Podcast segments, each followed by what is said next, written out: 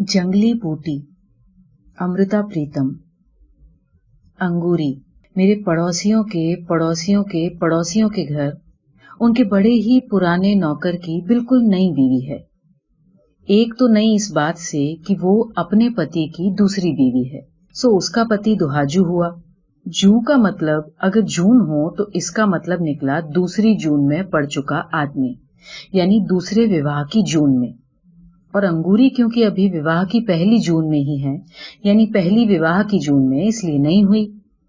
اور دوسرے وہ اس بات سے بھی نہیں ہے کہ اس کا گونا آئے ابھی جتنے مہینے ہوئے ہیں، وہ سارے مہینے مل کر بھی ایک سال نہیں بنیں گے۔ پانچ چھ سال ہوئے، پربھاتی جب اپنے مالکوں سے چھٹی لے کر اپنی پہلی پتنی کی کریا کرنے کے لیے گاؤں گیا تھا، تو کہتے ہیں کہ کریا والے دن اس انگوری کے باپ نے اس کا انگوچھا نچوڑ دیا تھا۔ کسی بھی مرد کا یہ انگوچھا بھلے ہی پتنی کی موت پر آنسو سے نہیں بھیگا ہوتا۔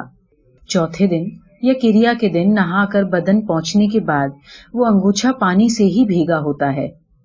اس پر سادھارن سی گاؤں کی رسم سے کسی اور لڑکی کا باپ اٹھ کر جب یہ انگوچھا نچوڑ دیتا ہے، تو جیسے کہہ رہا ہوتا ہے کہ اس مرنے والی کی جگہ میں تمہیں اپنی بیٹی دیتا ہوں۔ اور اب تمہیں رونے کی ضرورت نہیں، میں نے تمہارا آنسو بھیگا ہوا انگوچھا بھی سکھا دیا ہے۔ اس طرح پربھاتی کا اس انگوری کے ساتھ دوسرا وواہ ہو گیا تھا۔ پر ایک تو انگوری کی ابھی آیو بہت چھوٹی تھی اور دوسرے انگوری کی ماں گٹھیا کے روگ سے جڑی ہوئی تھی۔ اس لیے بھی گونے کی بات پانچ سالوں پر جا پڑی تھی۔ پھر ایک ایک کر پانچ سال بھی نکل گئے۔ اور اس سال جب پربھاتی اپنے مالکوں سے چھٹی لے کر اپنے گاؤں گونا لینے گیا تو اپنے مالکوں کو پہلے ہی کہہ گیا تھا کہ یا تو وہ بہو کو بھی ساتھ لائے گا اور شہر میں اپنے ساتھ رہے گا یا پھر وہ گاؤں سے نہیں لوٹے گا۔ مالک پہلے تو دلیل کرنے لگے تھے کہ ایک پربھاتی کی جگہ اپنی رسوئی میں سے وہ دو جنوں کی روٹی نہیں دینا چاہتے۔ پر جب پربھاتی نے یہ بات کہی کہ وہ کوٹری کے پیچھے والی کچی جگہ کو پوت کر اپنا چولہا بنائے گی، اپنا پکائے گی اور اپنا کھائے گی تو اس کے مالک یہ بات مان گئے۔ سو اس طرح انگوری شہر آ گئی۔ چاہے انگوری نے شہر آ کر کچھ دن محلے کے مردوں سے تو کیا عورتوں سے بھی گھونگٹ نہ اٹھایا، پر دھیرے دھیرے پھر اس کا گھونگٹ جھینا ہو گیا۔ وہ پیروں میں چاندی کی جھانجریں پہن کر چھنک چھنک کرتی محلے کی رونق بن گئی۔ ایک جھانجھر اس کے پاؤں میں پہنی ہوتی، ایک اس کی ہنسی میں۔ چاہے وہ دن کے ادھکتر حصے اپنی کوٹری میں ہی رہتی، پر جب بھی وہ باہر نکلتی، ایک رونق اس کے پاؤں کے ساتھ ساتھ چلتی تھی۔ یہ کیا پہنا ہے انگوری؟ یہ یہ تو میرے پیروں کی چھیل چوڑی ہے۔ اور یہ انگلیوں میں؟ یہ یہ تو بچھوا ہے۔ اور یہ باہوں میں؟ یہ یہ تو پچھیلا ہے، پچھیلا۔ اور ماتھے پر؟ آلی بن کہتے ہیں اس کو۔ آج تم نے کمر میں کچھ نہیں پہنا۔ تگڑی بہت بھاری لگتی ہے۔ کل کو پہنوں گی۔ آج تو میں نے توپ بھی نہیں پہنا۔ اس کا ٹانکا ٹوٹ گیا ہے۔ کل شہر میں جاؤں گی، ٹانکا بھی گڑھاؤں گی اور ناک کی کیل بھی لاؤں گی۔ میری ناک تو نقشہ بھی تھا، اتنا بڑا، میری ساس نے دیا ہی نہیں۔ اس طرح انگوری اپنے چاندی کے گہنے ایک نکھرے سے پہنتی تھی اور ایک نخرے سے دکھاتی تھی۔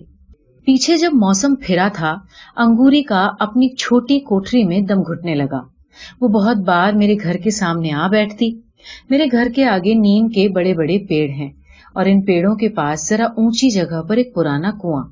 چاہے محلے کا کوئی بھی آدمی اس کنویں سے پانی نہیں بھرتا، پر اس کے پار ایک سرکاری سڑک بن رہی ہے اور اس سڑک کے مزدور کئی بار اس کنویں کو چلا لیتے ہیں، جس سے کنویں کے ارد گرد پانی گرا ہوتا ہے اور یہ جگہ بہت ٹھنڈی رہتی ہے۔ کیا پڑھتی ہو بی بی جی؟ ایک دن انگوری جب آئی، میں نیم کے پیڑوں کے نیچے بیٹھ کر ایک کتاب پڑھ رہی تھی۔ تم پڑھو گی؟ میرے کو پڑھنا نہیں آتا۔ تو سیکھ لو۔ نہ۔ کیوں؟ عورتوں کو پاپ لگتا ہے پڑھنے سے۔ عورتوں کو پاپ لگتا ہے؟ مرد کو نہیں لگتا۔ نہ۔ مرد کو نہیں لگتا۔ اچھا یہ تمہیں کس نے کہا؟ میں جانتی ہوں۔ پھر تو میں پڑھتی ہوں۔ مجھے پاپ لگے گا۔ ارے نہیں شہر کی عورت کو پاپ نہیں لگتا۔ گاؤں کی عورت کو پاپ لگتا ہے۔ میں بھی ہنس پڑی اور انگوری بھی۔ انگوری نے جو کچھ سیکھا سنا ہوا تھا، اس میں کوئی شنکا نہیں تھی۔ اس لیے میں نے اس سے کچھ نہ کہا۔ وہ اگر ہنستی کھیلتی اپنی زندگی کے دائرے میں سکھی رہ سکتی تھی، تو اس کے لیے یہی ٹھیک تھا۔ ویسے میں انگوری کے منہ کی اور دھیان لگا کر دیکھتی رہی۔ گہرے سانولے رنگ میں اس کے بدن کا ماس گھتا ہوا تھا۔ کہتے ہیں، عورت آٹے کی لوئی ہوتی ہے۔ پر کئیوں کے بدن کا ماس اس ڈھیلے آٹے کی طرح ہوتا ہے، جس کی روٹی کبھی بھی گول نہیں بنتی۔ اور کئیوں کے بدن کا ماس بالکل خمیرے آٹے جیسا، جسے بیلنے سے پھیلایا ہی نہیں جا سکتا۔ صرف کسی کسی کے بدن کا ماس اتنا سخت گتھا ہوتا ہے کہ روٹی تو کیا چاہے پوریاں بیل لو۔ میں انگوری کے منہ کی اور دیکھتی رہی، انگوری کی چھاتی کی اور انگوری کی پنڈلیوں کی اور۔ وہ اتنے سخت میدے کی طرح گتھی ہوئی تھی کہ جس سے مٹھریاں بھی تلی جا سکتی تھی اور میں نے اس انگوری کا پربھاتی بھی دیکھا ہوا تھا، ٹھگنے قد کا، ڈھلکے ہوئے منہ کا، کسورے جیسا۔ اور پھر انگوری کے روپ کی اور دیکھ کر اس کے خاوند کے بارے میں ایک عجیب سی تلنا سوچتی کہ پربھاتی اصل میں آٹے کی اس گھنی لتھی لوئی کو پکا کر کھانے کا حقدار نہیں۔ وہ اس لوئی کو ڈھک کر رکھنے والا کٹوت ہے۔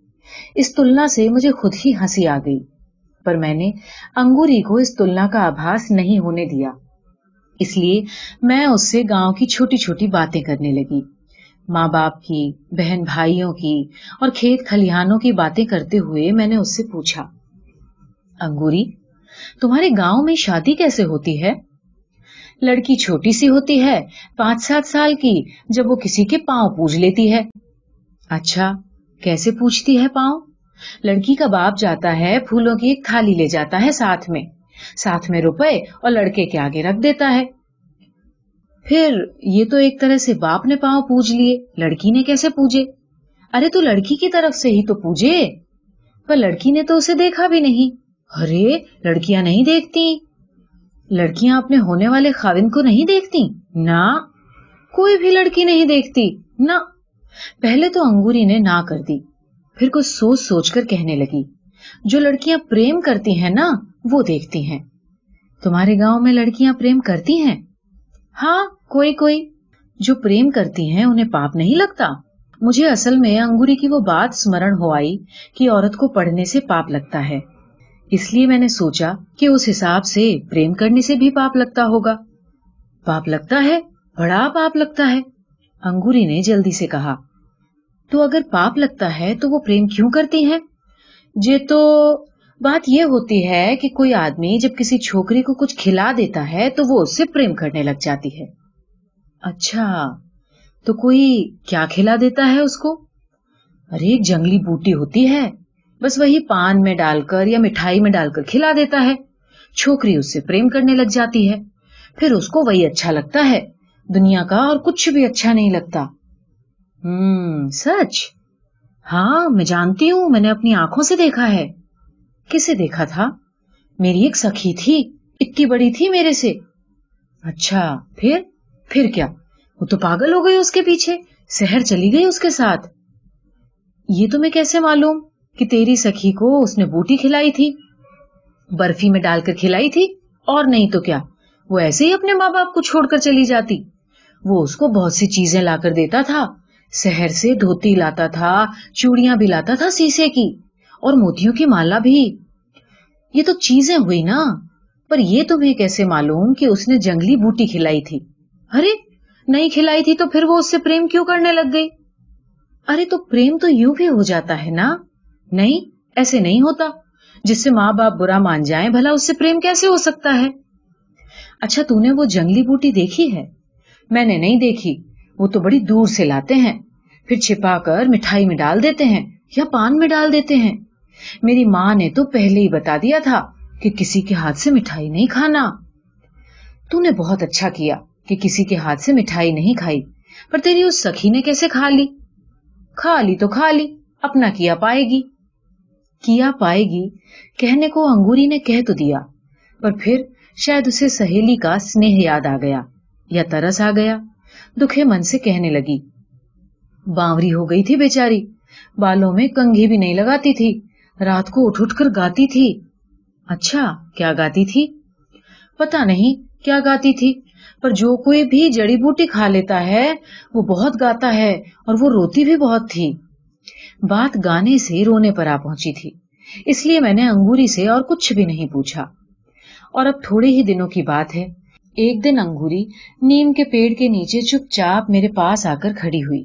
پہلے جب انگوری آیا کرتی تھی تو چھن چھن کرتی، بیس گز دور سے ہی اس کے آنے کی آواز سنائی دے جاتی تھی۔ پر آج اس کے پیروں کی جھانجریں پتا نہیں کہاں کھوئی ہوئی تھی میں نے کتاب سے سر اٹھایا اور پوچھا، کیا بات ہے انگوری؟ انگوری پہلے کتنی ہی دیر میری اور دیکھتی رہی اور پھر دھیرے سے بولی، مجھے پڑھنا سکھا دو بی بی جی۔ اور چپ چاپ میری آنکھوں میں دیکھنے لگی۔ لگتا ہے اس نے بھی جنگلی بوٹی کھا لی۔ کیوں؟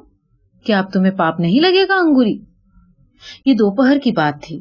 شام کو جب میں باہر آئی تو وہ وہیں نیم کے پیڑ کے نیچے بیٹھی تھی اور اس کے ہوٹھوں پر ایک گیت تھا پر بالکل سسکی جیسا۔ میری مندری میں لاگو نگنوا ہو بیری، کیسے کاٹوں جو بنوا۔ انگوری نے میرے پیروں کی آہٹ سن لی اور وہ چپ ہو گئی۔ تم تو بہت میٹھا گاتی ہو۔ آگے سناؤ نہ گا کر انگوری نے اپنے کانپتے آنسو وہیں پلکوں میں روک لیے اور اداس لفظوں میں بولی، مجھے گانا نہیں آتا ہے۔ آتا تو ہے۔ یہ تو میری سکھی گاتی تھی۔ میں نے اسی سے سنا تھا۔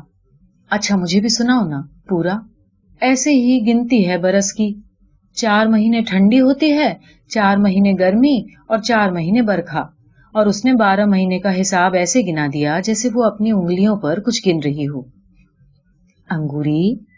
اور وہ ایک ٹک میرے چہرے کی طرف دیکھنے لگی۔ من میں آیا کہ پوچھوں، کہیں تم نے جنگلی بوٹی تو نہیں کھا لی؟ پر پوچھا، تم نے روٹی کھائی؟ ابھی نہیں۔ سویرے بنائی تھی؟ چائے پی تو نے؟ چائے؟ آج تو دودھ ہی نہیں لیا۔ کیوں نہیں لیا دودھ؟ دودھ دودھ تو وہ رام تارا رام تارا ہمارے محلے کا چوکی دار تھا۔ پہلے وہ ہم سے چائے لے کر پیتا تھا۔ پر جب سے انگوری آئی تھی، وہ سویرے کہیں سے دودھ لے آتا، انگوری کے چولہے پر گرم کر کے چائے بناتا اور انگوری، پربھاتی اور رام تارا تینوں مل کر چائے پیتے۔ اور تبھی یاد آیا کہ رام تارا تو تین دن سے اپنے گاؤں گیا ہوا ہے۔ مجھے دکھی ہوئی ہنسی یاد آئی اور میں نے کہا کہ کیا تو نے تین دن سے چائے نہیں پی؟ نہ۔ اور روٹی بھی نہیں کھائی، ہے نا؟ انگوری سے کچھ بولا نہیں گیا۔ بس آنکھوں میں اداسی بھرے وہ وہیں کھڑی رہی۔ میری آنکھوں کے سامنے رام تارے کی آکرتی گھوم گئی۔ بڑے فرتیلے ہاتھ پاؤں اچھا بولنے اور پہننے کا سلیقہ تھا اسے۔ انگوری، کہیں جنگلی بوٹی تو نہیں کھا لی تو نے؟ انگوری کے آنسو بہ نکلے اور گیلے اکشروں سے بولی، میں نے تو صرف چائے پی تھی، قسم لگے نہ کبھی اس کے ہاتھ سے پان کھایا نہ مٹھائی، صرف چائے۔ جانے اس نے چائے میں ہی اور انگوری کی باقی آواز آنسو میں ڈوب گئی۔